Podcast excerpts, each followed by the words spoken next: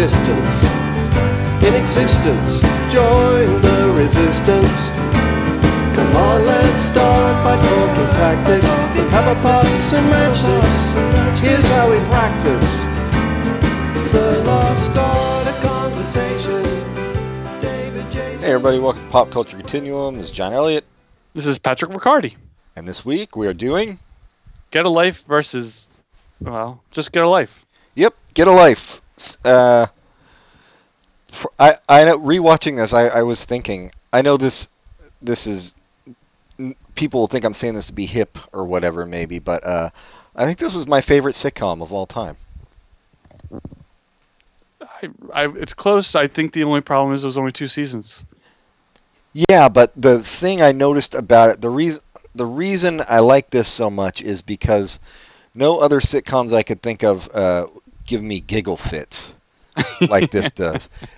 It's like this, and sometimes Triumph the Insult Comic Dog, and then uh, like those damn you autocorrect things sometimes do it, and uh, and uh, Horsey Surprise, which we've talked about before, uh, does it. Uh, but not many things could do that, and and as far as sitcoms, none really, except this. What would you say was your favorite sitcom of all time, if not this?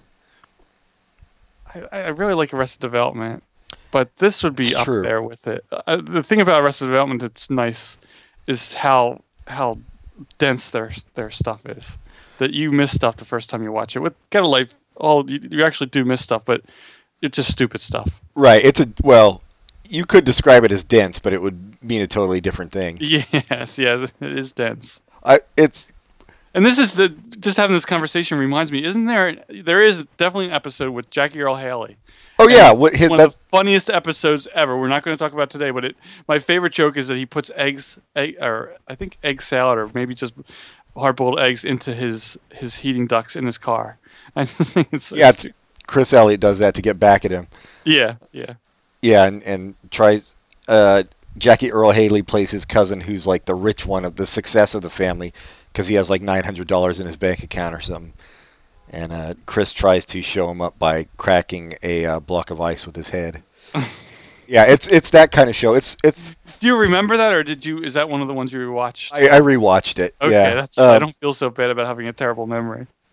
And uh, yeah, it's that kind of show. I, I, it's, it's definitely not for everybody. And I, I mean, I know people who hate it and who hate Chris Elliott, um, and just can't stand it. And it's, it is. I mean, it's so dumb.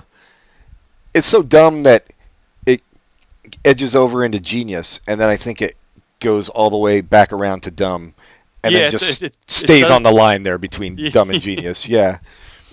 because there's there is just some really stupid stuff that that, that doesn't pass over because there's that dumb comedy that's that's hard to do and they do that well but sometimes they just have dumb comedy and it, it makes it funnier like when he he giggles at the word titmouse that's just dumb but it's, it's still funny Hey, I'm, I'm laughing thinking about it though.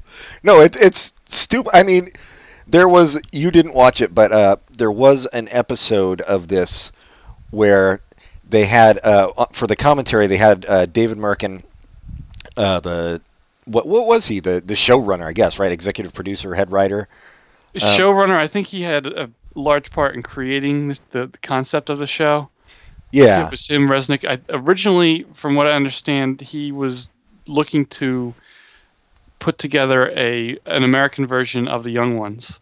So, and that didn't happen. But a lot of the ideas that, of stuff he wanted to do got folded over into Get a Life. oh that's interesting because yeah I could see a lot of uh, a lot of crossover with fans of those two shows probably Yeah, just and a lot of people who don't mind just abject absurdity. Right, and that's what I was going to talk about with this commentary. That I just started giggling at the commentary too because he had a clinical psychologist on to talk about Chris Peterson, who is uh, the main character that Chris Elliott plays, his uh, psychological issues, and you know she's she's doing it seriously, and she's like saying, well, he's he's a bit psychotic and. Uh, just going off on all these things and she's like he has a disorganized attachment style and I was like, yeah, he does. That's a that's a good phrase, but uh, do you realize what you're using your degree for right now? like you might as well be psychoanalyzing Daffy Duck, really, right? Uh, So the whole thing, it was just absurdity stacked on top of absurdity while I was watching that commentary that that made me lose it a little bit. Not that I, I, I, I mean, I think Mirkin probably had that in mind, but also had in mind that it would be fun to talk about that. Because he seems like a funny guy that knows what's going on. Oh yeah, he definitely knows what's going on. He mentioned in that commentary that uh, he was scared of Chris Peterson, the character, the more he watched the show. So, but um, yeah, we sh- so we should get into it. So, so he plays a 30-year-old paper boy who lives at home with his parents in the first season, and then he moves into somebody else's garage in the second season. He lives in a room on top of their garage, the parents' garage. in the first Parents, yes. And then he moves into uh, Gus's garage, played by Brian Doyle Murray in the second season. And Bill uh, Murray's brother. Yes, and in the commentary, half brother, I think. In the comment. I th- I think so. Um, in the commentary for that one I'm talking about, uh, David Mirkin said that if they'd got a third season, that his idea was to have Chris become a uh, a homeless vagrant, oh, what, what what could have been? just wandering around uh, America. Yeah, I think that that would have that would have been the right trajectory for it. Um, That could have been like one of those uh, those shows that were popular at one time. I don't know if there's one now that uh, like The Incredible Hulk was like it, Highway to Heaven, where you'd have a character just traveling from town to town, getting into different adventures. oh yeah, Quantum Leap. Oh right, yeah, Um, that was more time to time. Yeah, yeah, different strokes. Well, so he's uh he's I mean people hate him in real life and people hate him on the show. Like a lot of people want to murder him on the show and in fact succeed in murdering him. He dies in a number of episodes. In one episode of the ones we watched, Yes, yeah, he did. Uh or two, we could talk about that. yeah, we, yeah. Um, but there are so many, like looking through the list, there are so many episodes that are classic. We each picked three episodes, but I could have easily picked five more. Yeah, and I picked mine. I- knew I wanted to do Zoo Animals on Parade because that's the one that people really hate. Zoo Animals on Wheels. Oh, I'm sorry. I, th- I don't know why I keep saying on parade, but Zoo Animals on Wheels, and I, I feel like that's the one people really hate because it's it's the weirdest and it's just it's hard to get into. It's almost it's almost anti-comedy that episode. Yes, but it really is funny. And uh, I also wanted to do, to do the 1977-2000 because it has time travel stuff that that Mirkin pretty much carried over to The Simpsons. Yeah, and the 1977-2000, we should mention it. The show's got a good pedigree. Besides David Mirkin, Bob Odenkirk wrote for it. Uh, Charlie Kaufman wrote uh, 1977-2000. And there's uh, the guy who wrote, I think maybe Spewey and Me or maybe Chris's brain start working. I think his name was Jace, Jace Richardson or Jace something. He he won an Emmy for writing a Simpsons episode where uh, Maggie got married. I think I think that's the one. But he won an Emmy for one Simpsons episode. Yeah, yeah. So it's not. Oh yeah, people went on and did really neat things. Yeah, and it's it's uh you're gonna know within one episode whether it's for you or not. Um, that's the good thing about it. It is it's very much like the young ones in that in that way. It is kind of divisive, and it's a it's a cult show that uh, people get really passionate about. The fans, um, just like the the same as they do with like I don't know Doctor Who or Monty Python or uh, British shows mostly, I guess. Yeah, and, and it, I mean, I think this is the only show I've gotten not obsessed, but gotten really into the fandom of of, of writing. I, I guess The Simpsons a little bit. I used to belong to a Simpsons mailing list in like 90, 97 or 98. But Get a Life I was on before websites were, were as popular as they are now. There was something called, uh, oh, what were the news groups on? Undernet or Usenet. yeah, Usenet Yeah. and there was alt.fan.getalife and i was on there and you know there wasn't a, lot of traffic but there was some traffic and just people would reminisce about episodes. And at some point a guy had all the episodes on on vhs and they started a, a like a, i forget what it's called but like one guy would make a copy and pass it on to another guy and that kind of thing. And i got a copy of the entire run of the show well before it was ever on any other format. And you watched them. I let you borrow them one time. Yes. and And so that was amazing to have that, you know, 20 years before it came out anywhere else. Yeah, we should mention we waited 20 years for this to come out on DVD, thanks to Shout Factory. Finally. Right, and you know, some stuff comes out on DVD and it's crap, and I have to say this is a really a good uh, collection. They have commentary on every episode. I haven't w- watched all of it to hear all the commentary, but they have it on every episode for at least partial bits. And some episodes have it running the entire show. They have a an interview with like a bunch of people from it that was at like a, I think one of those uh, symposiums where different stuff happens, like this thing they have in San Francisco that you went to. Uh, oh yeah, the Eagleheart thing. Is that yeah, but uh, no, but I mean, this was just for Get a Life people. Like Charlie Kaufman was there, and that's on one of the discs. Oh. they have a lot of really neat. Uh, Oh, like the features. the Academy of Television and Radio type thing. yeah, Oh, yeah. I oh, don't know where it was. It was. It was in like uh, somewhere in New York. There's some collection, but you know that kind of thing. So it's a really for for a, a, a really unpopular show. To, to be frank, I mean, I know we love it and our favorites, but not everybody loves it. For them to do such a good job on a DVD set is amazing and awesome. Yeah, well, like I said, the fans were were what little fans there were were rabid.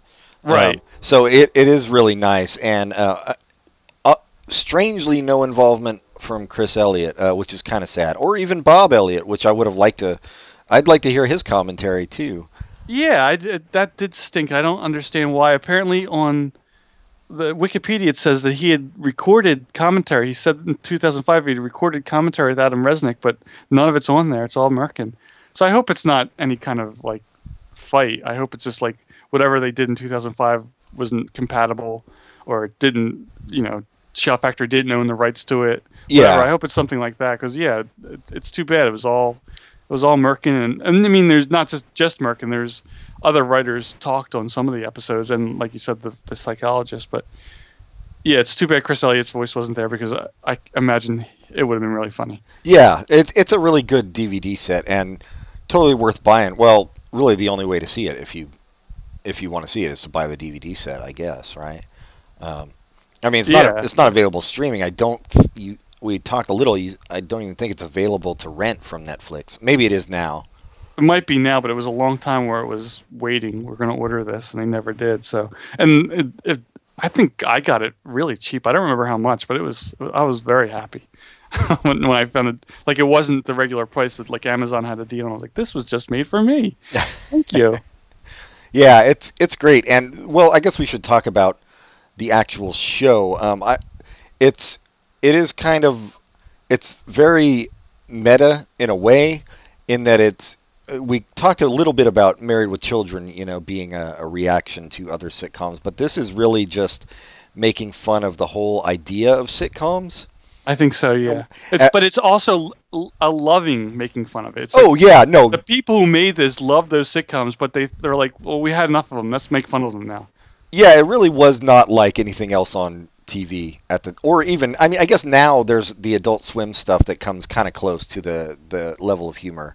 Um, Yeah, but I would rewatching this now, and it's not really that close. It's not. It's not nearly as funny. It's a lot. It's a lot more violent. Not a, not just in the fact that there's. I'm thinking of Eagleheart specifically. Not just the fact that there's violence in the show, but it, it, the humor is just. It's just more violent. I don't know if that makes sense. yeah, no, I know what you're saying. Yeah, this this did have a sweetness to it, although also a a really harsh level of darkness.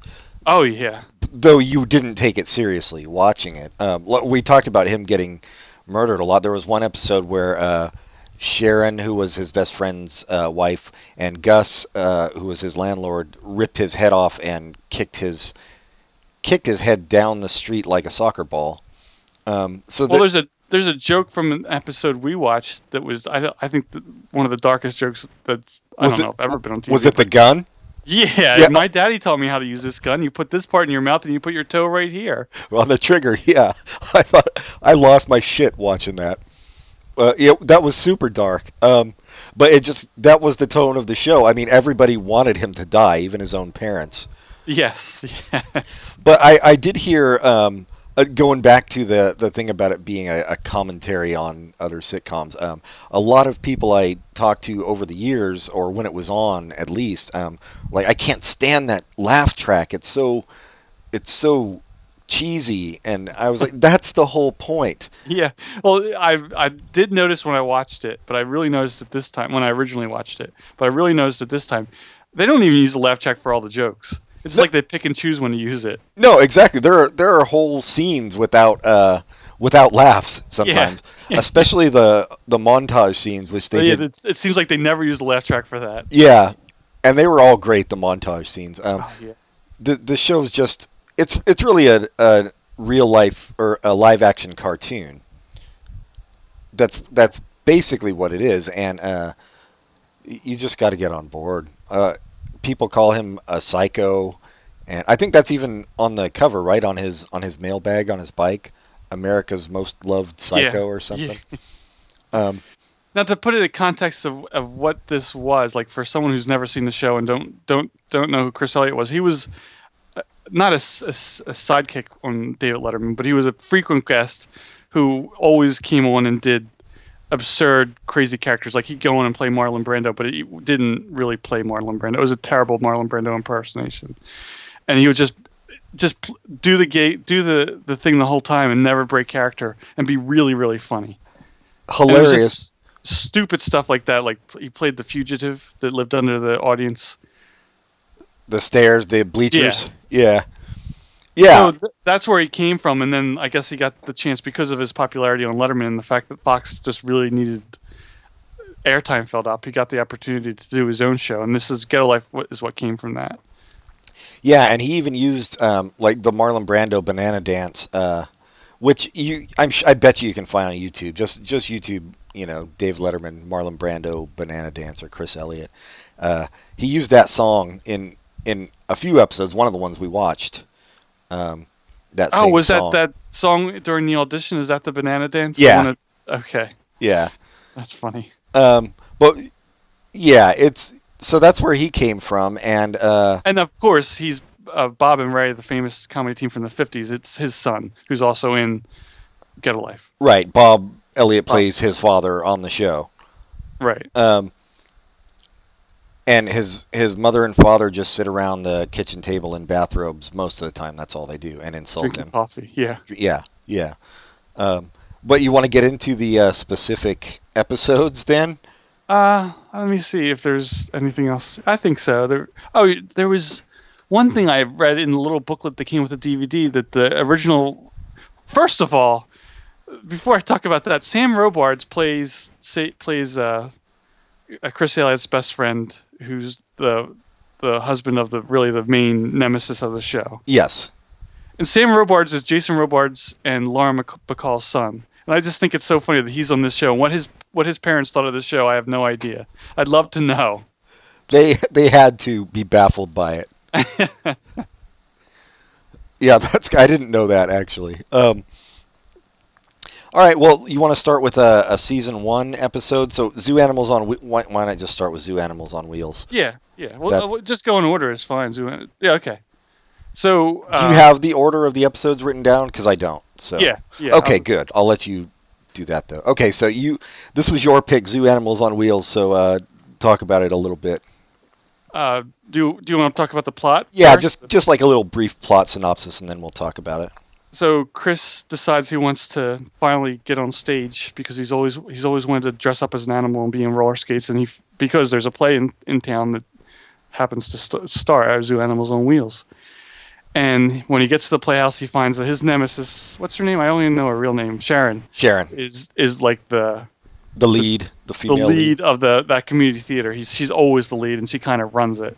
So she, it seems like he's not going to have a chance. But then he auditions, and the director, who was excellent in in the show, just just played played it to the hilt. The kind of character you'd think would be a, like someone who should be somewhere else, but he's directing community theater, so he just plays it up.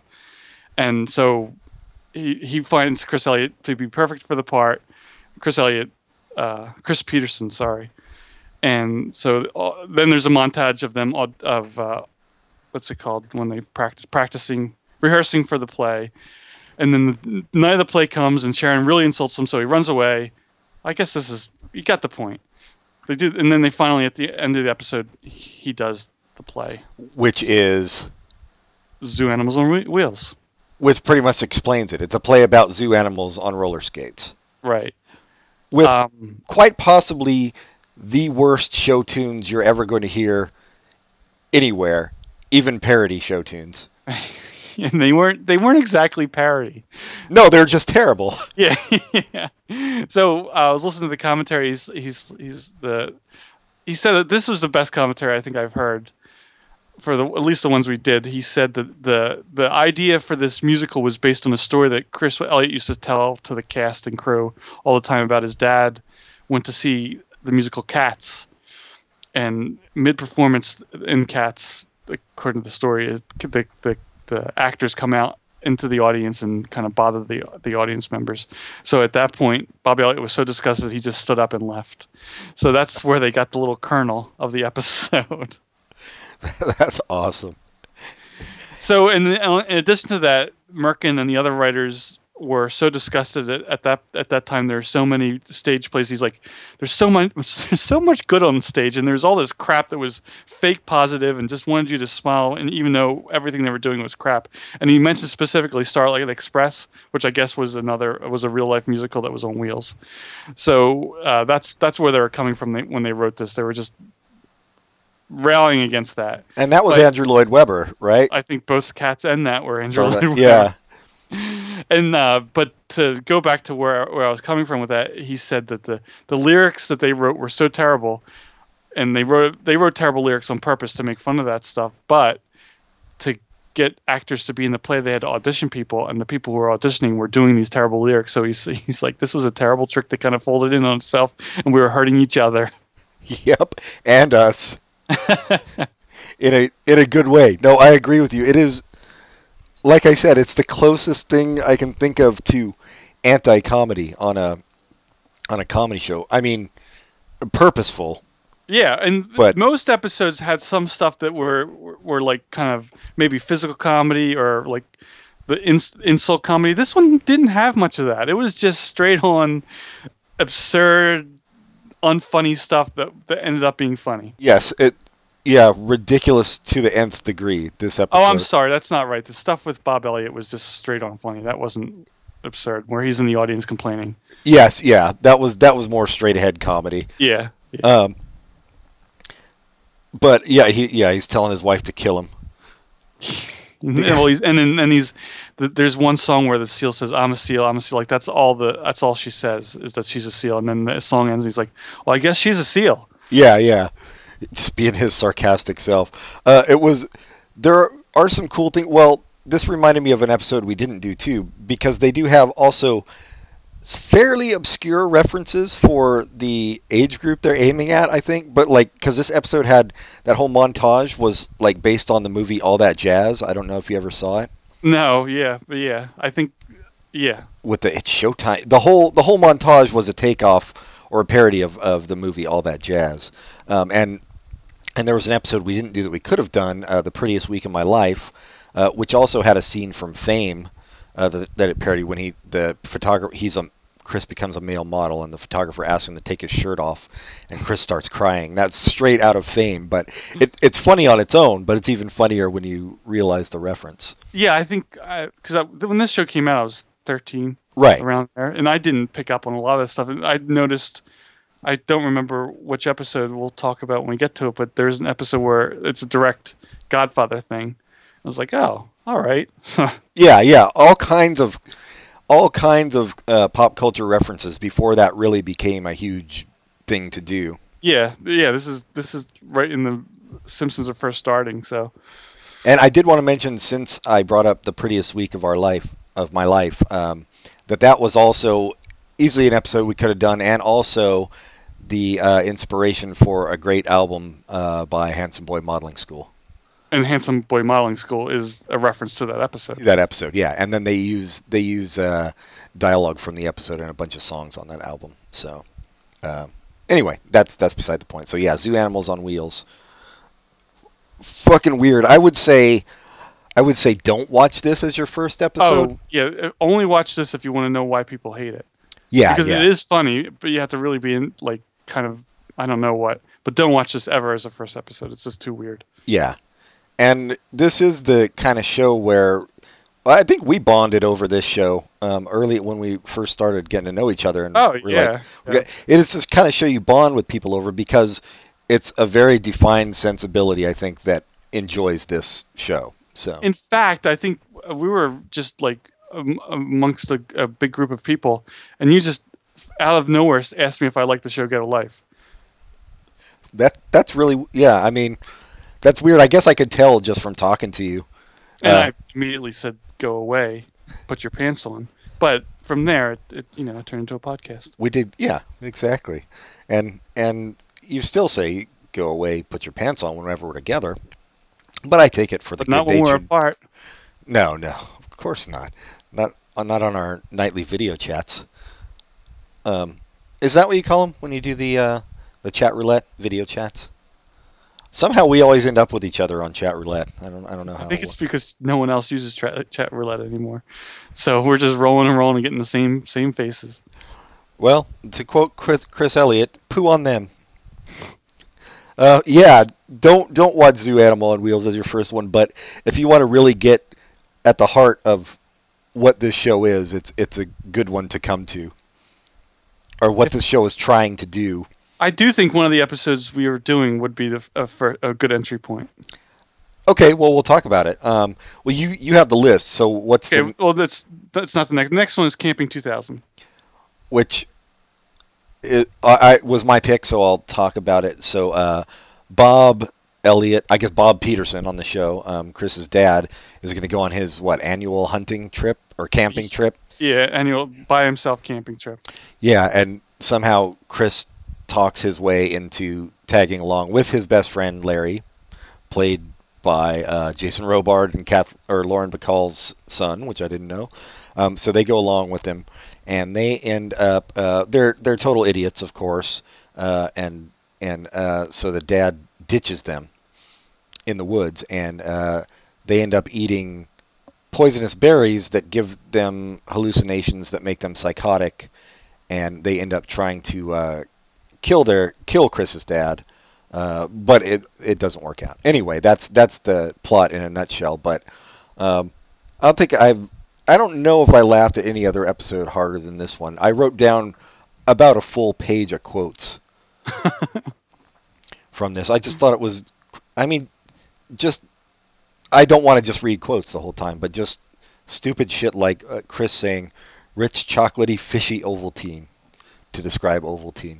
Um, and everyone everyone knows groundhogs have been extinct for millions of years.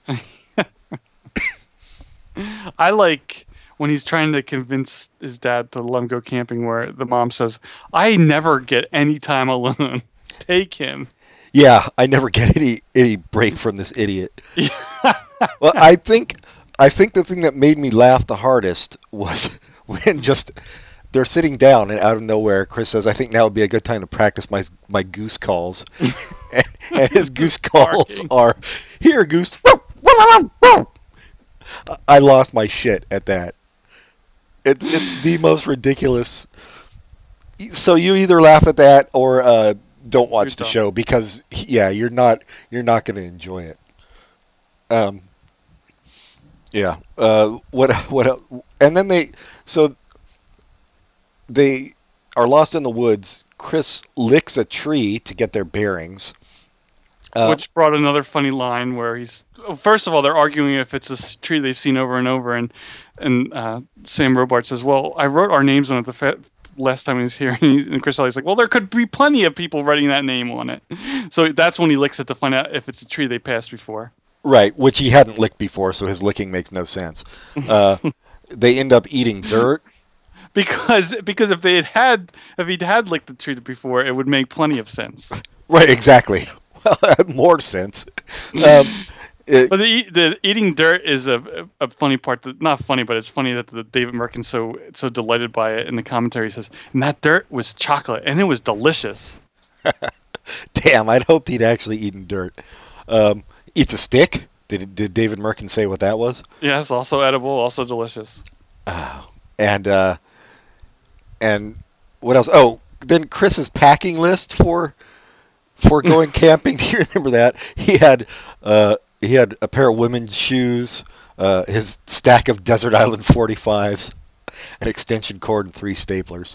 Um, and then, of course, in his pocket, he had his lucky can of soup. he always takes with him everywhere. And it, it was just, it's so fucking dumb, but so hilariously funny. Just the idiotic things like he says, if they could put a horse on the moon. Um, and and then when once they start hallucinating, uh, their head they do some really bad special effects with their heads. So Chris's head looks like I don't know a diamond. It's diamond shaped. Yeah, yeah. And Larry's is all kind of long and melty looking. That's another thing. Another thing Mirkin talked about, where he said nowadays that's really easy to do with on your Mac computer, but back then that was really cutting edge. Which I don't know if it's true, but that's what he said. But he's he said, and also uh, Chris Elliott kind of looks like a combination of Bud Cort and Michael Stipe, which is appropriate since Michael Stipe sang the theme song. Yes, he did stand. Um, i- yeah, I don't believe it was cutting edge because the effects look very 70s to me. But I mean, that's just part of the whole aesthetic of the show too.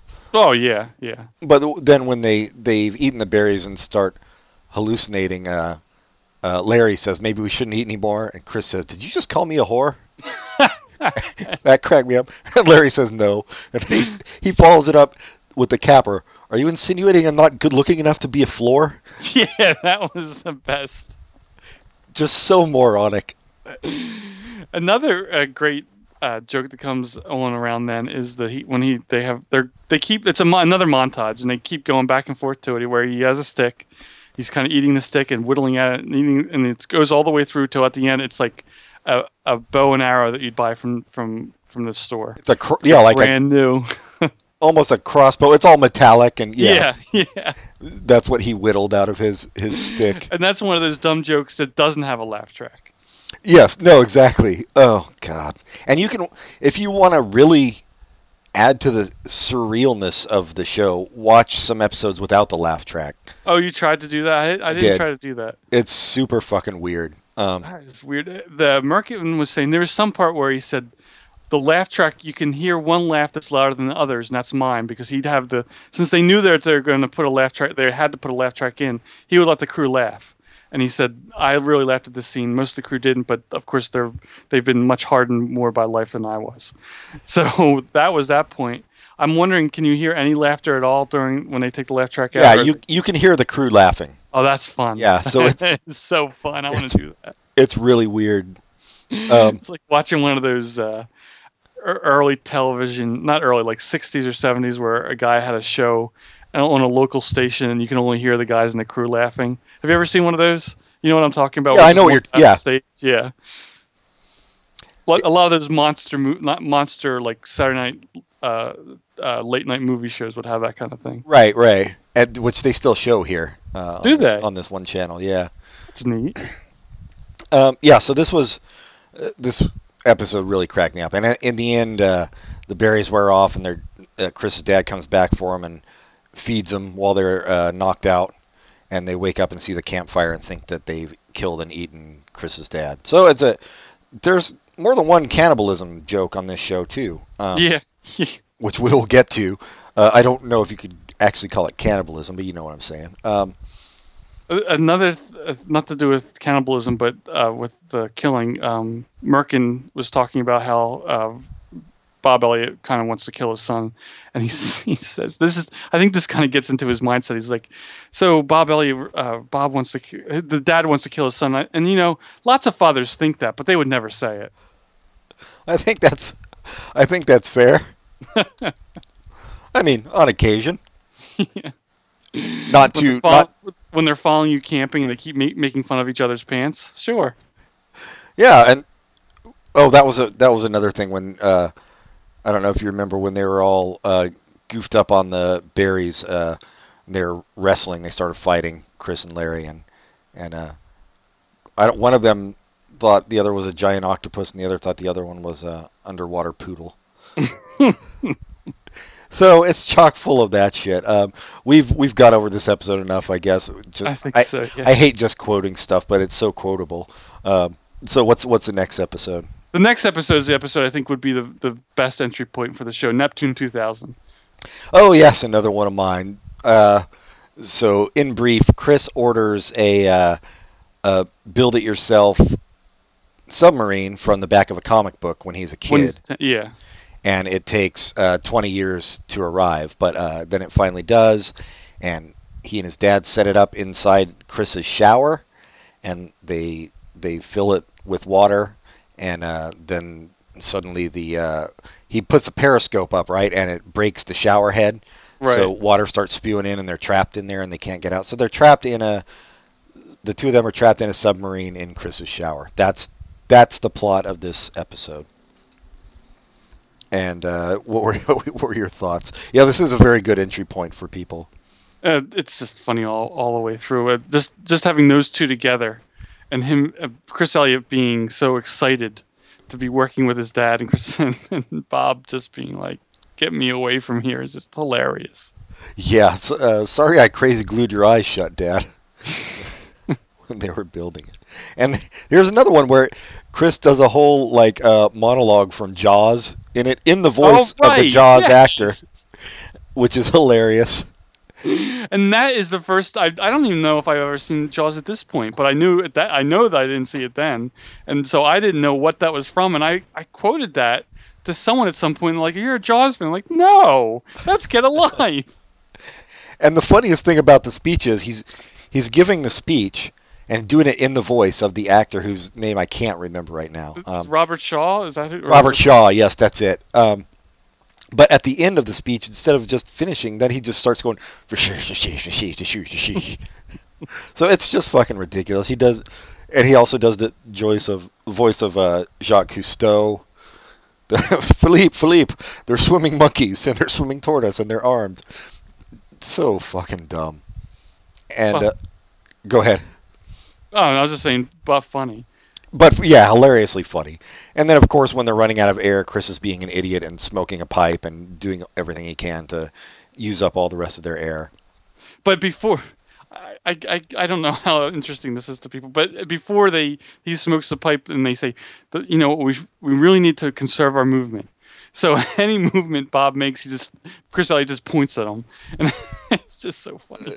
And then, of course, Chris says he has to do his calisthenics. Uh, but and and at one point, uh, Sharon, uh, his best friend's wife, comes into the bathroom, and and Bob tells Chris to tell her to get help, and he writes on his note, "Hi Sharon, how are you doing?" And of course, she takes off. Um, but in the end, it's okay because the uh, all that water pressure builds up, and the uh, the submarine crashes through the ceiling onto the uh, kitchen floor below, so they're safe. And I, I, I guess we're trying to avoid doing lines, but the line where he says where where Bob's like, "You idiot! Why didn't you tell her we need help? We're dying here." He's like, "You don't just jump into that kind of thing." There's, yeah, there's a little thing called politeness in society or something. Yeah. Um, yeah, that's. I would say that's the best one to start with of the ones we've picked for sure. Or yeah, by far. I, I I don't even know if there's other ones that are as good. It's just it's it, it's a good. It just shows you everything the show's about. Yeah, yeah. Um, uh, and there's a lot of the, most episodes don't have that much Bob, and he really is funny. no, he's great. He, it's it's so awesome that he was on this show. Um, and as far as I know, it's the last thing he's done, really. Yeah, yeah. I don't. I can't think of anything else. It's not like he's in.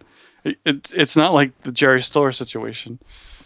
And the we should mention also the mother, who is it, Elinor Donahue. Mm-hmm. Um, she was the mother on Father Knows Best, I believe, back in the fifties. Uh, I don't think so. I think she was the daughter. Daughter, that. sorry, yeah, maybe the the oldest daughter. You're right. Sorry. Oh, was it Father Knows Best or yeah, yeah, you're right. Father Knows Best. Yeah, she was the oldest daughter. Yeah. Um, and and they're both the parents are both. She's just kind of in a fugue state almost. Um, she's just kind of glassy eyed and and oblivious.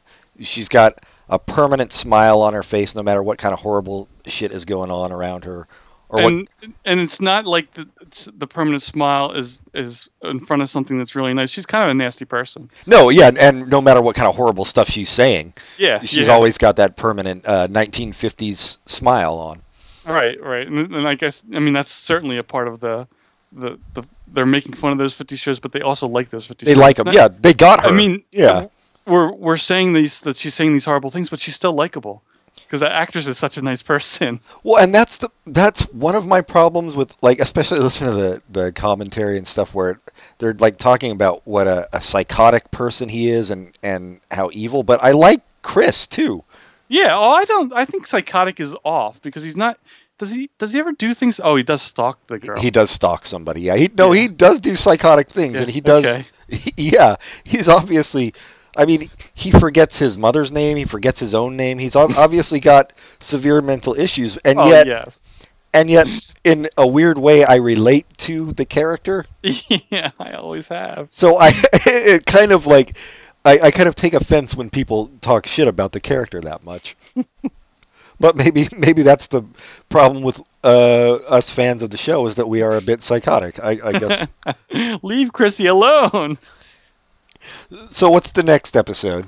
Oh, this just reminds me of something that they they talk about in the show, and I don't think I would have noticed it on on my own. The next episode is Chris's brain starts working. Oh, damn! Another one of mine. I guess I'm getting all mine out of the way.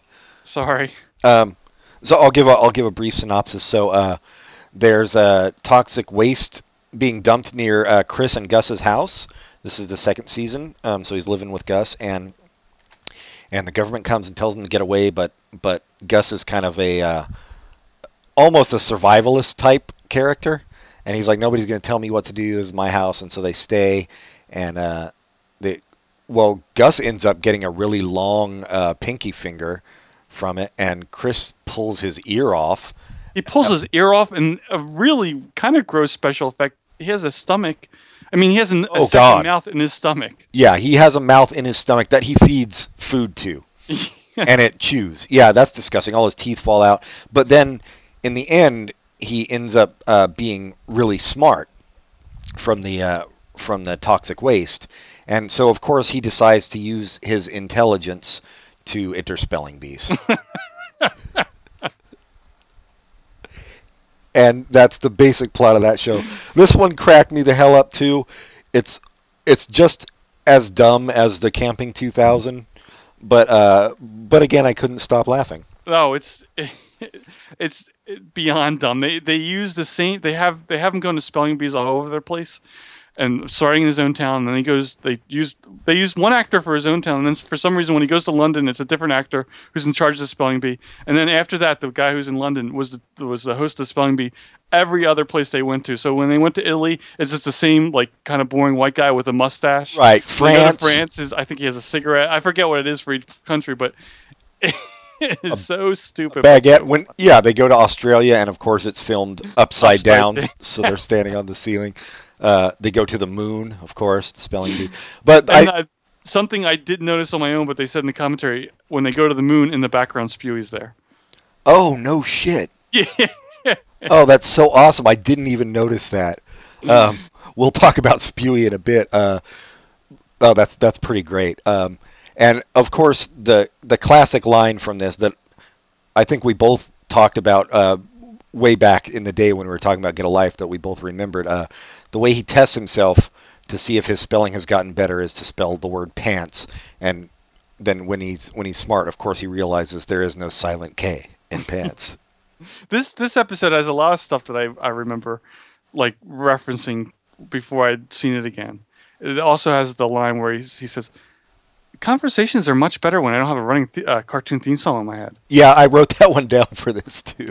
Yeah, that's hilarious, and that that's a real insight into the character and the show. I think that instead of listening to people, he's singing cartoon theme songs in his head. um, this th- it's interesting. This uh, we we were talking about this episode because I've a couple weeks ago. You know, it's the Flowers for Algernon plot, Yes. much. And a couple weeks ago on It's Always Sunny, they did the same plot. Oh, I didn't see it. Oh, you didn't Flowers for Charlie? No, I, d- I don't have uh, cable, so no. Oh, oh, I thought. Anyway, so anyway, it was interesting. But oh, I wanted to talk to you about It. well, I'll just say what I wanted to talk about. It's they, and I don't know if they did this on purpose. They air on the same network, so maybe. But Flowers for Charlie aired on whatever time it's on on on FXX, and then following It's Always Sunny is a show called The League, and that episode was Flowers for Taco, where the the, the taco character got a brain for that episode, and it's a, it just really high. And I I hope the I don't know if the League people knew this was going to happen, but it really highlighted how much better It's Always Sunny is than the League. Yeah, But- yeah. You, you haven't seen either, so it doesn't matter. But anyway, it's it's a, a fun common plot.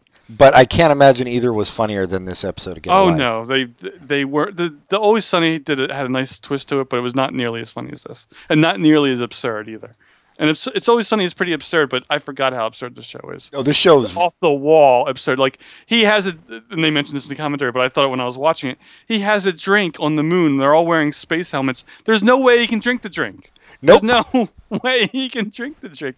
And that was the reason they, they wanted to keep going to spelling bees because Gus loves the The free drinks that you get, the- yeah the open the spelling bees have the best open bar. and uh, and groupies. I think Gus Gus also went for the groupies he mentioned. Right. Uh, Because the groupies are at his door every night, and Gus says, "Thanks for throwing a couple you didn't want my way." but yeah, the the absurdity. Uh, I don't. I think it was this episode. I didn't write it down, but when the the government dude comes from uh, to to warn them, he's in like a big hazmat suit, right? and then doesn't Chris mistake him for a Girl Scout, or was that a dip, Yes, different episode? yes, Yes, he does. Uh, and he tells Gus to go get his purse. Um, Oh, that's what I wanted to say. I, I don't know if you you've noticed this. Anytime there's a montage that's just about Chris, they and the music they use is always uh, somehow girl related. Oh no shit! Did they mention that in the commentary? Yeah, they purposely did that. Oh, I'm gonna have to go back and rewatch. Uh, speaking of the music, I unfortunately could not find any uh, zoo animals on wheels to put at the end of this episode. Well, I if I mean I might try I'll, if if I can do it fast enough, I'll just rip Well, the. I did find something good. Okay, use that. So yeah, yeah. You'll. I think you'll be. Uh, As long as it's not Stand, that's too boring. no, no, I wasn't gonna do Stand. We already Plus, did. after watching a bunch of episodes in a row, hearing Stand is just kind of I don't want to hear it anymore. Oh, I fast forward through the theme. now. yeah, I started to. Yeah. Yeah. Anyway, uh, it is flowers for. Back when it was on once a week, I used to like, oh, this is great, and I didn't really know REM at that point, but I was like, this is a neat song. Yeah, not so much after uh, however 30 episodes in a row. No, yeah, Um, yeah, so the, I, I'm basically done. It was flowers for Algernon. Of course, he he loses his skills later on, his intelligence, and uh, of course, the word he gets that screws him his pants. and uh, the the government guy was Mitch Pileggi, who was in X Files. Uh, he played The Skull director. Yeah, The yeah, director, yeah. And that was kind of neat to see him be way before X Files, kind of playing a similar role. Not really, but Well, Uh, hard ass government dude. Yeah. yeah, yeah. Uh, anything else? This, this is a fun episode. I really good episode. This Yeah. is one of the best Gus ones. Yeah, it is. Uh, well, we've actually got two really good Gus ones coming up as well. Uh, so what, what's the next one? Spewey and Me. Uh, Chris Chris finds a a traveler from space in his backyard and brings him in and tries to bring him back to life. The the, the alien who is a kind of disgusting puppet uh, attempts to beat Chris up over and over again, but he lets out uh, various juices that are tasty. The government comes and tries to, to get the alien. They won't let him. Uh, he goes to hide out at Sharon's, and Sharon turns him in. Uh, and then at the end of the episode, he goes out to the store to buy something for the for the creature. And when he comes back, Gus had killed him, and there, he's eating him. He's eating him. Yeah. So that's the other yeah cannibalism thing. Um, Oh, in the in the commentary, oh, I'm sorry. Going back to Chris's brain starts working. In the commentary for that, David Mirkin said at the midway point, and he was very disappointed in himself. Of the episode, after an act break, the the Gus and Chris look like they're dead, and he says the the he was he tried to make it look like they were dead, and he wanted them to sit on the floor for two minutes at the opening of the next, you know, after the commercial. it was a pretty long scene of them lying on the Yeah. floor. He said, "I only did 30 seconds, and that wasn't enough. I wanted to do two minutes. I sh- wish I'd done two minutes." I wish he would have too. it's just funny that that's one of the things he thinks about. Well, it's it's insane what they got away with on this show. Yeah, and he said nobody said anything about that. He's like, 30 seconds was fine. I don't know what they would have said about two minutes. It was literally a scene of them lying on the floor for 30 seconds. Yeah. Nothing happened. Yeah. Um, and going back anyway, going back to spewing, me, So- I did. I just wanted to mention that because that's the one we. Uh, that, that's one of the times where uh, you kind of can say they died even though they didn't really die. yeah, yeah. this this would be I say I would say this would be my pick for the second season episode to get into to start out with. Spewey and Me, Yeah, yeah. yeah. This one, it's a disgusting fucking alien. He he spews stuff all over them, but that's not really why he names him Spewey. Do you want to? Because Spewey is an acronym. Do you remember what it is? Do you? Do you? Because I might. Yeah, it's a special person entering the world egg yolks. Entering the world is always the part that messes me up. I always remember special person and egg yolks. Yeah, that was Chris's name for him. But yes, he does. Uh, he does uh, drip custard pudding substance out of his elbows uh, that they drink, and uh, uh, and he just constantly is attacking Chris and hurting him. But Chris is so such an idiot that that he thinks he's trying to communicate with him in a loving way. yeah. And uh, yeah, this is this is That's uh, his way. That's what he, I said something like that. That that's oh when when Sharon's daughter comes in and sees him and attacks him, he's like, "That's great. You're you're treating like him like he likes to be treated." Yeah. Well, there, there's a bunch of crazy shit in this one too that cracked me up. Uh, well, topical at the time, uh, Gus wanted to sell him to Michael Jackson, and he even had a couple, some people from Michael Jackson's uh, outfit come to take a look at him, but they were too disgusted by him to take him. Of course, Chris takes Spewey to visit his friend the Pope. Oh my god, I forgot about that. Not his friend, his high school pal. His high school pal, the the Pope. Sorry, yeah. Which he does. He goes and and spews up all over the Pope. and I forget who attacks who, but by the end of that meeting, they were fighting each other. yeah, yeah. Spewey and the Pope. The uh, uh, I don't know if you remember, but Chris doesn't want to sell him to the government because he's afraid the government might tease Spewey about the size of his bottom. In Chris's words. And then, yes, of course, uh, Gus ends up beating him to death with a rake and eating him. Yes, and the, the like I talked about having that videotape when I was, I think the first time I was really off on my own, I was watching this videotape and I had cooked something for my in this episode, and I was I had cooked something for myself and it was the first time I'd ever cooked this kind of thing. It was like a deep fried mozzarella stick and I was like I can make it at home, and it was an unholy mess. And I never made it again. But it was I have watching this this episode. I have memories of that how that tasted when I'm watching them eat because I thought this is like spewing.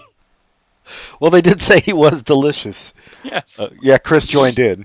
yeah. So. I not knowing what he was eating at first, and then he just agrees that it tastes really good. Uh, But then Spewey regenerates uh, Yes. himself and goes back to the mothership by way of a big rope. Technology we don't understand. Such a great episode. I mean, I knew that we would just like talk uh, and do lines and laugh about this, but I don't care. Everybody Yeah. sh- Everybody Should should, watch this. check this out. Um, Sorry, we laugh. We're laughing so much at stuff that you don't understand, but you should watch it and you'll understand. And that stuff we've both watched multiple times, but Yeah. still hilarious. Uh, all right. Are oh, you, the Godfather thing was from uh, Neptune 2000.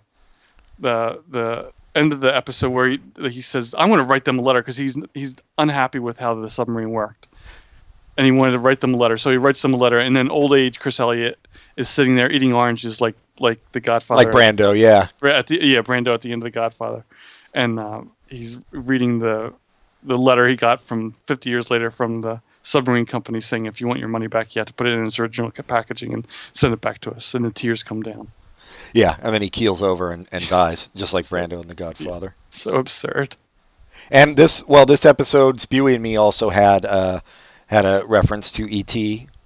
yeah because he, he gets him on his bike and flies across the moon, but he doesn't fly, so he just Right. falls falls off the cliff. either either we we hit a downwind or Spewey just doesn't know how to fly but what kind of alien doesn't know how to fly Exactly. All right, you want to go to the next?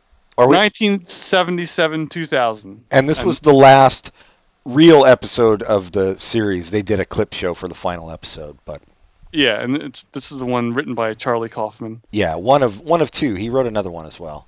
What was the other one? I think it was the one where uh, Nora Dunn uh, was Chris's prison pen pal, and she got out and kidnapped him, and tried to uh, get ransom from his father, but uh, his father said, "We don't care. Take him. Kill him." I have a vague memory of that. Yeah. I, I think uh, in television shows the, the the writer the writer has as little as, as has less to do with writing an episode than in a movie because it seems like they work as a team and then they go back and they like they a lot of the lines are theirs but the the broad strokes might have been from somewhere else Possibly. You know- yeah. that's what it, it's even when they were talking about it, it was like they were talking about the uh, the guy had an idea for spelling bee because he just bought and he just spent two hundred dollars for the like the complete uh, the uh, dic- set of dictionaries. What's that? The Encyclopedia Britannica. No, the OED, like the the complete. Oh yeah, Oxford. Yeah. And uh, so he's like, I wanted to talk about that, and he's like, Well, I don't know if it was my idea or someone else's idea to do the spelling bee, but that's what it was in my mind. So it was just like they brainstorm the ideas and someone takes it home. But it's still, Charlie Kaufman had this uh, 1977 2000. Chris every night likes to hear from Gus the the story about how he lost his job as a policeman, and he was upset about not getting a promotion, so he peed on his boss. So Chris wants to fix this, so he goes through all the time machine devices and decides to make some time juice. Goes back to 1977 and tries to prevent this, and he comes back to disastrous effect. He goes back to fix it again, comes back and things aren't right until the last time he goes back to fix it, and things are sort of right. Right. So it's uh, it's they did. I guess it's kind of a, re- a reference to a Twilight Zone. I'm not sure about that, but it, The Simpsons definitely did the same gag in one of their uh, Treehouse of Horrors, where Homer went back and messed something up, and he kept coming back and going back to try to fix it. And you know, you you change one small thing, and everything changes.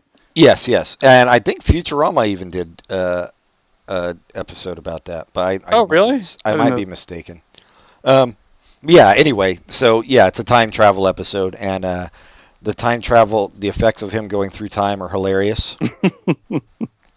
uh, th- it is like the the worst 1970s karaoke looking video thing of him going through through the past. Uh, but My favorite bit, he's going through the past and he's seeing all these like Cleopatra and and like he he he says hello to them, and then he passes by a pilgrim and he's like, I don't know what you're supposed to be. Yeah, who are you?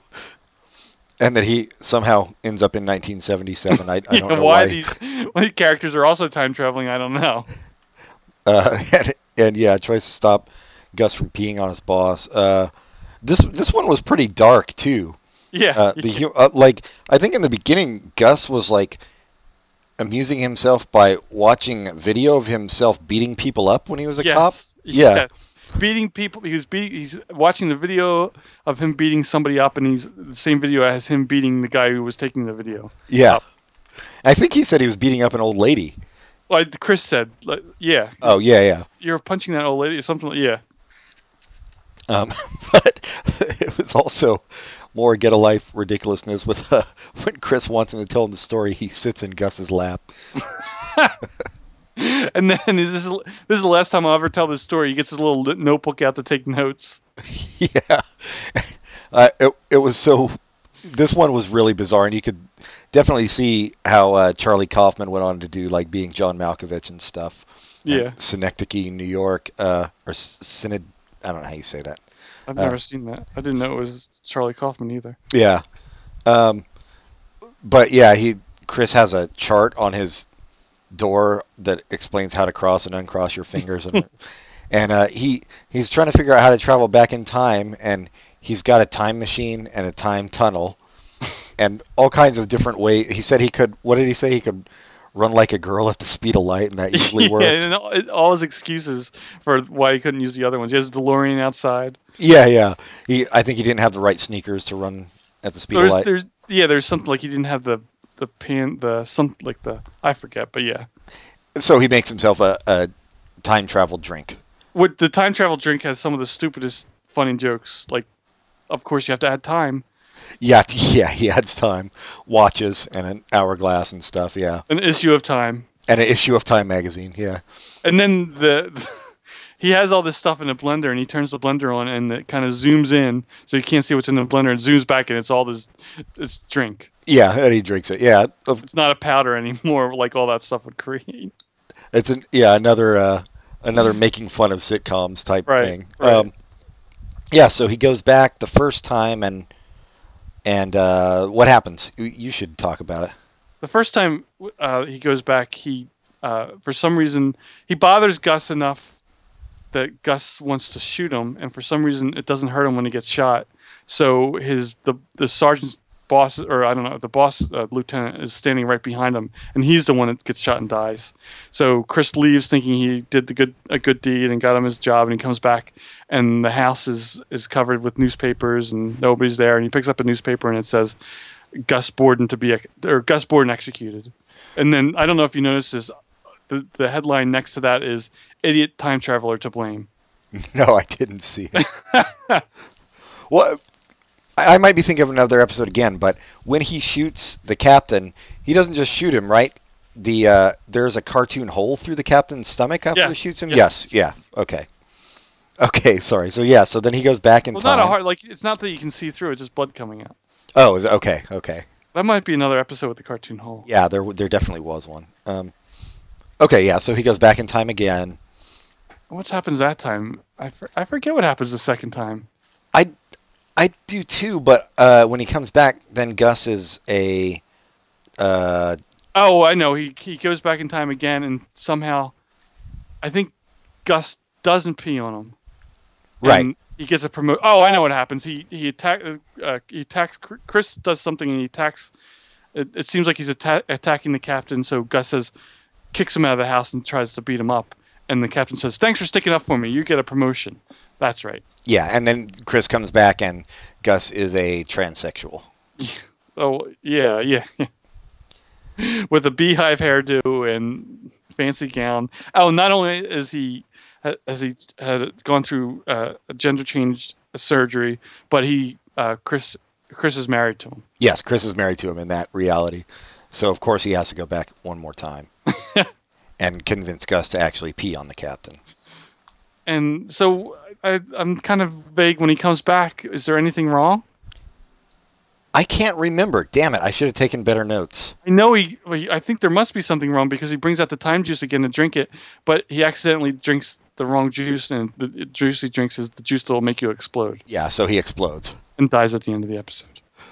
All I, re- I remember, I wrote down for some reason he had a, a lock of Michael J. Fox's hair. Did he put that in the blender? Yeah. And it was it had a bow tied to it. Yeah, shit, I can't remember uh, what happened was, at the end. yeah. What the heck was wrong with that reality? I Oh well, people need to watch it. Yeah. This this will be a little, the little bit you find out. Yeah, go, I would I would urge people to buy the series on DVD. It's not prohibitively expensive or anything. It's only two seasons. Yeah, and it's it's really well done, and I I think I can't think of a show that's on now that I would say if you like this you'll like Get a Life because there it doesn't exist. There is nothing to compare it to. Lots of shows take stuff from it. Right. Like lots of shows do similar absurdity, but there's nothing that takes. This show just does everything it can to not be likable, and still it is likable. Yeah, and it's I mean there was nothing to compare it to ever really. No, no, yeah, I mean, there was. It wasn't. It didn't come out and say, "Oh, this is just going to be like Leave It to Beaver." Right. I mean the movie Cabin Boy is close. I guess I guess pretty much anything Chris Elliott involved is involved in is close. Yes, but Eagleheart, like I said, just doesn't have the same feel to it. Even though Chris Elliott says this is the first people, these two guys who write this show are the first people who write like I think. Right. So I guess there's that. It is funny, but it's not. It's not the same kind of funny, and it's not as strange. Like Eagleheart is very strange, but it's not nearly as strange as, as Get a Life. no, I, but I would I mean I think if you like Eagleheart or Children's Hospital you would like this show for yes, for sure. or sure. or something like Mr. Show even or you know. Mhm. Yeah. Oh, right. It has. I, I did not know that the, it had Odenkirk until watching it, or until I got the DVD set. Yeah, yeah. No, it's it's got really really great people involved in it. Um, so it's it's definitely we had to do it just because we're such big geeks about the show. Yeah, and, I did. I specifically, uh, maybe we'll do it in the future. But I, for the first time we did a Get a Life episode, I specifically did not want to have it versus something because I felt like, you know, there's not enough time to talk about Get a Life if we're also talking about. There is nothing to compare it to. If we're talking about Eagleheart, it's just like, well, Eagleheart did this and blah blah blah. But we're just going to talk about Get a Life the whole time anyway. Right. That's the thing. I mean, we're gonna whatever we compare it to, it's not gonna be a real comparison. It's just gonna be two really different things. Yeah, So- yeah, and and sometimes that will be fun for us to do, but I think with since we have such a passion for Get a Life, it wouldn't have worked. Yeah. I know. I agree. It, it was a good idea, and uh, hopefully, hopefully we've not turn people off to it. Hopefully, we've got some people interested who weren't. Yeah, if you're, if you should check it. out. If you if you know John or I, ask us to borrow DVDs. If you don't want to buy them, that's fine. Really good. Yeah. You. I mean, you can ask. Oh, I didn't say I'm going to give them. Yeah, no, I'm not either. Go fuck yourself. Pay the twenty-five dollars. Um, yeah. So next week we are doing. Uh, we decided in honor of uh, Lou Reed, we're gonna compare uh, the the first Velvet Underground with the Velvet Underground Nico with um Ecstasy, the last real Lou Reed album. So that'll be interesting. Yes, I, I I'm sure I've heard most of the first Velvet Underground because it's relatively famous, right? But I don't know for a fact I've ever heard, listened to the album from front to back. Yeah, that'll be fun. See what you think. Um, and all right, I guess we're we're done with uh, the Get a Life. You got anything going on? I once again neglected to take notes on things to talk about. So, Um, how was your trip to New Orleans? oh, it was great.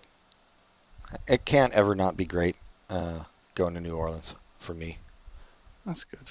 Yeah, I go, murder's legal there, so it's like Still, yeah, it's like field day. And he, jeez, how many a- did you get into your murder cap? I only got three. I don't know. I was, I was I was feeling too happy about all the music and the food. Oh, that's good. Well, what's the status of murder in Oakland? It's, I mean, technically illegal. I think if you live in a white neighborhood, you can kind of get away with it. Okay, Yeah. yeah. I thought I thought later it was decriminalized, but you still might get someone who's kind of a hard ass. Yeah, no, I mean, Oakland cops will look for any excuse to throw the book at you, so I wouldn't advise it when you're in Okay, Oakland. But in New Orleans, definitely murder. Yeah. As, as much as you can. I mean, it's it's that's what the city's known for. It's a it's a free zone for psychotics. So it was a great time. How was your trip to uh, what the hell is it called? State College? yeah, it was a lot of fun. We I played a lot of. There's a board game called Arkham Horror, and we played a lot of that, which is a lot of fun. That doesn't sound the least bit nerdy. It's as non-nerdy as you can get, or it's as nerdy as you can get without playing D and D. Oh god, have you ever played D and D? No, but it's unfortunately I I'm pretty sure I'd like it because I really enjoyed the the story making aspect of Arkham Horror. So I, Arkham Horror was kind of like a guided story because you're going with the characters that the game makers created, and you go by the roll of the die if you're going to uh, live or die. And but like the my cousin and I made up these really fun stories as we played, and I, I'm imagining that's what D and D is like. Have you played? I did. Yeah, when I, man, when I was a kid, my parents used to go over to the neighbor's house every Friday night uh, and play D and D with them, and uh, that's when I would. They would play really late. That's how I got into Letterman when I was a kid. So I would just stay there and watch TV. And, and Your parents were playing D and D. Yeah, man. That's funny. Uh, funny is one word for it. Uh, I I did play a little like young teens. Uh huh. Um, but it was always kind of like we were always just kind of fucking around. Like then I started playing with like some dude who was like serious, a serious dungeon master about it, and Uh-huh. it it got to be kind of a, uh, I don't know, kind of a chore. Like it's just too Yeah. much shit to wade through. Like just to move five feet or whatever the hell you were doing. Yeah, I think I I think some fun stuff that I think some people put make it into too much like work, so it doesn't it's not fun anymore, and that sucks when that happens. Yeah, well, I- think D and D lends itself to that because it's Yeah, it's almost like you know military strategy and shit. Yeah, that that part of it. But there is the part where you create characters, and I think I'd like that, where you, you know this guy's from this town, and this is what happened to him. I I like that kind of thing. That's fun. Yeah, well, I mean, you should try it. I'm sure you could find a game out there uh, in State College Well, I'm or in Philadelphia. Yeah. I guess you forgot where I lived. That's why you haven't sent me any letters. That's I, all s- right. I sent them all to State College. Pat, Shoot, the Pat the Pat who lives in State College is a lucky person. Pat, CEO of State College. That's all I wrote. There's only one who lives there. oh, he, yeah, he's he. Well, he's probably dead now then. So He lucky, Never went to New Orleans. lucky for you. Uh, yeah, I, it's not it's not for me. It's too much. Although I'll play RPG video games.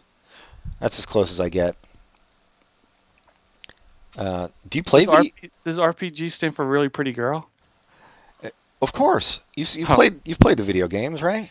Yeah. They always have buxom lasses in them. Yeah, that is such a it's such a weird thing when you compare when you compare the the outfits that women are given in video games to the guys. It's like the the, the when you wear armor in a video game as a woman, it's like a little tiny shield, and the guy's is fully covered, almost wearing a, like a knight of armor. Right. Yeah. I mean, women just don't ever cover your tits. I guess not. They're invincible. Uh, so there's no need. Yeah. Well, it's no different than in comic books, really, right?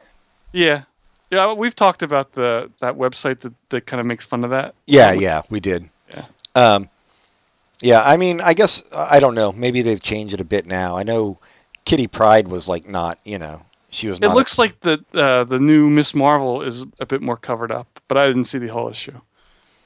You're just looking at the cover, at the cleavage. No, there there were the, the the cover I saw. I mean, the the image I saw, she was wearing like a turtleneck, so you didn't weren't seeing cleavage, and you know, uh, she's she's Muslim. You heard about that, right? No, no idea. Yes, in uh, Oh, because Miss Marvel is just like it's like some force that like takes over a person, right? I guess I don't I don't know. Yeah, I don't know either. That's too nerdy for me. Well, I mean, I don't know. There must be. I would think there are probably some more women writing comic books now, at least more than when I was reading them. Oh yeah, yeah. So, oh yeah, hopefully that's changed for the better. Uh, oh, I I know. think I'm having an old person moment. I can't remember the guy's name who comes on after. Uh, I keep thinking Steve Carell comes on after the Daily Show. Stephen Colbert, man. There you go. Thank you. Anyway, he made fun of the new Miss Marvel. Oh, yeah, no, I didn't see that yet. Um, I watch him on Hulu, so. Uh, La di da. Well, yeah. Well, Miss Marvel being a Muslim, I guess, yeah, I mean, they do what they can. They still, I'm sure, have a way to go when you're mostly catering to uh, teenage guys. I don't. I think they now they're catering to 20 through 40 guys. Oh, okay. So, I think teenagers don't read comics anymore. I think the audience for comics is, is minuscule. It's too bad because there's still some good stuff out there. what about the, uh, what about this, uh, maybe we can talk about this for a minute. That football dude, did you hear about this? Who, uh, The bully guy, or yeah, or- yeah, the bully guy, and and I was reading some article on it, so I don't want to like just plagiarize the article, but the article was talking about how the the guy who was being bullied was going in for psychiatric help, and and uh, everybody's calling him a pussy, you know, in the sports world, and and even sports commentators and Sports Illustrated and stuff, which is just kind of sad. Uh, I I think the yeah I think the the fact that the commentators are like that the the players themselves saying it it's like well they're in that that culture and they're used to it and it's it's bad but it's not as bad as the commentators are outside of it. They they have an objective view on things they could see. This this is crazy. The guy has mental problems. You can't blame him. And he might have mental problems because of the the terrible things that the people are saying to him. So I was I was really happy that some football players came out and said like there's some football players that were like he did he's a jerk. He he broke the code you know that kind of thing right. and I didn't like that. But there's a couple guys who's like, no, he he. There was a quarterback in, actually in Oakland who came out and said, this guy handled things like a man. He had a pro- he had a problem. Well, yeah, he had a problem. He went through the channels you're supposed to go through. I don't know why anyone would complain about that. And that's what that's what I think. Well, that's what that's what normal fucking people think. I, that's what like the whole thing about the culture is bullshit. You need to change the culture, really, Right, when it's right. bullshit, right? Like, But then you have former coaches said, well, back in my day we would just punch them. Well, okay. Back in your day, go away. yeah, I, I know. You mean back when uh, women were kept in their place and uh, blacks drank at their own water fountains? That that kind of bullshit. Yeah, I I know. What what the Things fuck? are great then. Yeah, that's it's interesting that you've even read the articles about it, as you dislike sports to even think Well, of the. it's just the weird the the amount of backlash against the dude who was victimized. Yeah, rather than weird. the asshole. And and it's not that surprising to me that commentators. I mean, when you're obsessed with football as a person, I, I think you probably take some of that that mindset uh, to heart anyway. You know? Yeah, yeah, and you see that this is how the guys play, and I've read this is how this is how teams build camaraderie. I'm like, there's plenty of other way, ways to build camaraderie without uh, breaking people down. This isn't this isn't the military where you're taking an 18 year old to build them into something else. But Well, even the the article I read, he even mentioned like even the Marines uh, put a stop to hazing and shit. You know, he's like, you're gonna say the Marines aren't manly? Like ha- hazing is is douchey bullshit. Mhm. You know, well, And I think the Marines getting rid of hazing is why we lost Vietnam. I think so. Yeah, and three world wars. But nevertheless, they're better people. and they're more manly than you. Yes. Yeah, so that was that was my big uh, story I I somewhat kept up on on vacation. What the hell? Um, do you have any cultural things you're reading right now, or doing, or recommend your recommendation? oh, my recommendation for the week. Shit, I didn't think about it. Um, but I will. No, why don't you go first? I'm going to recommend the book I've been reading. Uh, and I don't think I've recommended it yet. Uh, to say nothing of a dog. It's late '90s science fiction book about time travel, and it's really good. Very funny, very uh, like not fast paced, but it, the the book reads fast. It's a long book, but it, as I'm reading it, I don't feel like it's a long book. And great characters, so go read it. You know what I'll recommend? I'll recommend two TV shows. Uh, I don't think I've recommended it before, but with Breaking Bad over, I'll recommend The Shield, uh, which was very much, I thought, a precursor to Breaking Bad. Or, I mean, they, they kind of has the same arc to it. hmm And uh, I think it was very much overlooked when people talk about the great shows. They always mention The Wire and Deadwood and Breaking Bad and The Sopranos. But I think The Shield is up there with that. And if you're out there and you'd like to watch The Shield, it is available streaming on Amazon Prime. Yes. And another one that's available streaming is Damages, which uh, Glenn Close and Rose Byrne, um, which started on FX and then I guess It They- went to DirecTV. went to DirecTV, which is weird. Um, but it's good. It's a solid show throughout, I think. And uh, and going to DirecTV actually gave them more freedom. Uh, you know, I mean, you, there is nudity and more cussing and stuff, but also just more more creative freedom, I think, to tell the Mhm. stories. Um, and it's all available streaming, so I'd say watch watch one of those shows. Oh, those are good recommendations. I've I've seen a lot of The Shield through you, so I need to get back to it to see how it ends. And I've not seen Damages at all, so thank you. Yeah, and maybe I'll maybe I'll check out the book. Uh, I don't remember what it's called, but I'll. Th- to say nothing of the dog is what it's called. But this reminds me of something else. Before we go, have you heard about the new Netflix Marvel deal? Yeah, I did. They're doing what? Uh, six shows or something? I I think it's Four? four. They're doing Daredevil, Iron Fist, Power Man, and Jessica Jones. And then I think a fifth. They're doing Defenders, which is all those guys in one team. Right. After they show all those, they're going to do Right. uh, the Defenders. awesome.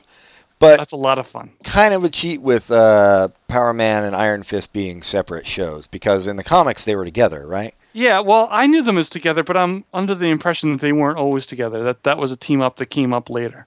So maybe they'll have like the second season they'll have Hero for Hire, which or no, whatever their comic book was called. Maybe it was just called Power Man and Iron Fist. That's what it was called. Yeah. Okay. Yeah. So that'll be interesting. Uh, still, Agents of Shield still a bit cheesy for me, but I am I am watching. Yeah, I I can see that. I still like it, but I can see why it's, it's a bit cheesy. But Brooklyn Nine Nine still as good as ever, and Parks and Rec for some reason they're not airing it. Yeah. It's angering me. But I guess it's coming back next year. They keep showing. I don't even know what they're showing They're place. showing The Voice. voice. Oh, I can't talk shit because I've been watching The Voice, but Oh, okay. Um, I don't really like those uh, those kind of shows, like the the dancing show, and I got sucked into this one. I don't know how it happened. but you watch American Idol too, right? I did, but you know, I got really, I got tired of American Idol just because those whole audition shows where they're just basic, basically mocking deluded people. Oh, The Voice isn't like that. No, no, these people can all sing from the start, Oh, um, okay. which is which is much better. Uh, yeah, so I it doesn't it doesn't give me that creepy feeling watching it. Mhm, mhm. But uh, I mean, they still sing really shitty pop songs and stuff for the most part. But some but some of them are really good. Uh, some of them have talent, and I don't know. It's it's something to watch. Anyway, um, good. I think I'm done. Yeah, I'm done. Everybody, go watch Get a Life, Yes, and then you immediately. can then you can be our friends. And if you don't like it, don't tell us. But if you do like it, tell us. Yeah, please. Oh, write us at popculturecontinuum at gmail.com. Rate us highly on Facebook. Rate us highly on iTunes. And be our friends. Please. We're so lonely. Well, you don't really rate us on uh, Facebook, but you can follow us on Like us. like us on Facebook. Yeah, yeah. Join us. You will be assimilated. All right. Uh, that it? Yep. All right then. Until next time. Goodbye, everybody. Goodbye.